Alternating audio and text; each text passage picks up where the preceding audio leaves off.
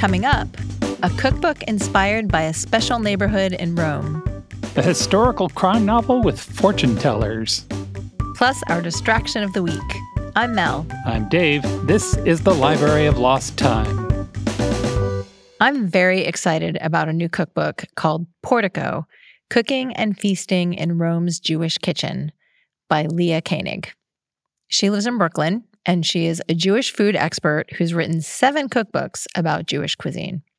In this one, she's focused on the recipes of the oldest Jewish community in Europe, and that's the one found in Rome.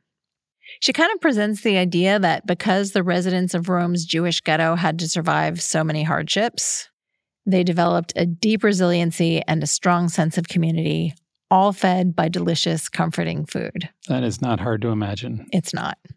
Early in the book, she describes Rome's Jewish neighborhood like this Up and down the street, restaurants and shops serve up classic dishes from Roman Jewish cuisine, including sultry beef stew spooned over rigatoni, oil drizzled tomatoes roasted to the point of collapse, rosemary scented lamb and potatoes, and whole artichokes deep fried into crisp, salt kissed blossoms. That sounds like you've got the Jewish thing and the Italian thing walking hand in hand there. I know, it sounds so good. Yeah. The one that really got me was the beef stew spooned over rigatoni. Same. Yes, please. Immediately. Her writing is really solid. So, this is a book to be read and to use in the kitchen. Tucked in between the 100 plus recipes, there are personal stories, snippets of Roman Jewish history, and helpful kitchen tips. And my favorite part is at the back of the book. There are menus to help you put the recipes together for special occasions, which always kind of makes me daydream about having some epic dinner party where I make, you know, six or eight dishes and feed people and it lasts for hours. Yeah. And it looks like that scene in Fiddler on the Roof before the Cossacks show up. Exactly. I want to try just about everything in the book, but a few recipes that caught my eye include silky marinated zucchini, just the name. I like silky. That's thin ribbons of zucchini that are sauteed in olive oil, basil, garlic, and mint, and then marinated in the cooking oil. There's also spinach frittata with raisins and pine nuts, the braised beef stew that we already talked about, Yep. and lemony almond cake made with almond flour and sprinkled with confectioner sugar. That sounds good. hmm The photos make the food look so good, you want to jump into the pages and eat everything. There are also stunning images of Roman architecture and like bustling food markets and real people on the streets of Rome who look like they would have the best gossip to share over a glass of wine and a little plate of something to nibble. If you want an armchair escape to a unique neighborhood in Italy, this book is a fun way to do it. It's Portico Cooking and Feasting in Rome's Jewish Kitchen by Leah Koenig. My book is The Square of Sevens by Laura Shepherd-Robinson. Many of you will know whether this is your book with the very next sentence. I'm ready. The book is a historical fiction about an orphaned fortune teller named Red set in 18th century England. I'm in. Yeah. The story begins when Red is a small girl. Her mother is already dead and her father is dying. And before he goes, he leaves Red to a gentleman scholar. Her father also writes a document that explains a fortune telling technique. It's called the Square of Sevens. Red grows up as a lady in Bath, England.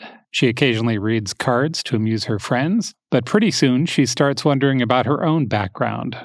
Who was her mother, and how did she die? Was mom really an aristocrat? And those questions lead her into trouble in the houses of power of Gothic London. Okay. Yeah. There's an author's note at the beginning of the novel that I love.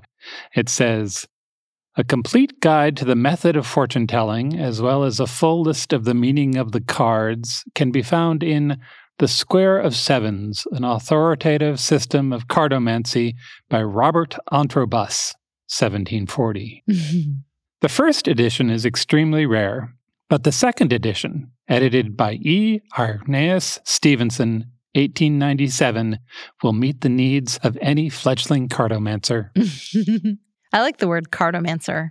And the name Irenaeus? Yeah. Wow. I also really perked up at gentleman scholar. Yeah.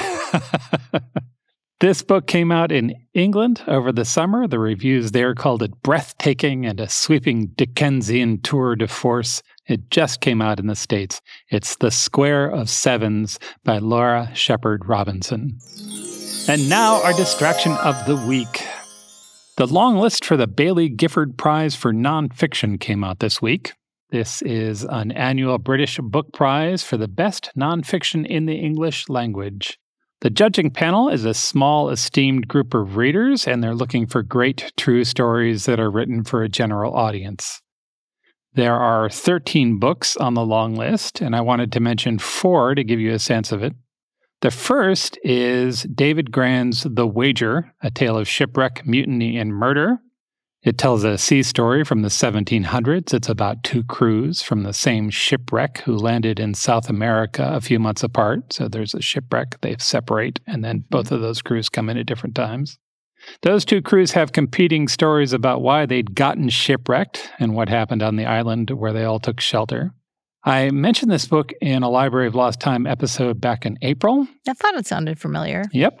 I suspect there's a German word for the pride I feel when someone else recommends a book I've also recommended. if you know it, let us know. It does kind of make you puff up your chest a little bit, Little bit. doesn't it? Yeah. hmm There's a book on the list called Time's Echo The Second World War, the Holocaust, and the Music of Remembrance. That's by Jeremy Eichler.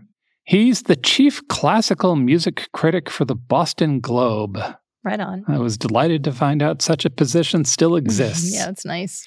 The book is about how music can carry meaning forward from the past. Specifically, he writes about four composers who survived World War II and how you can hear their hopes and fears in the music they've left behind.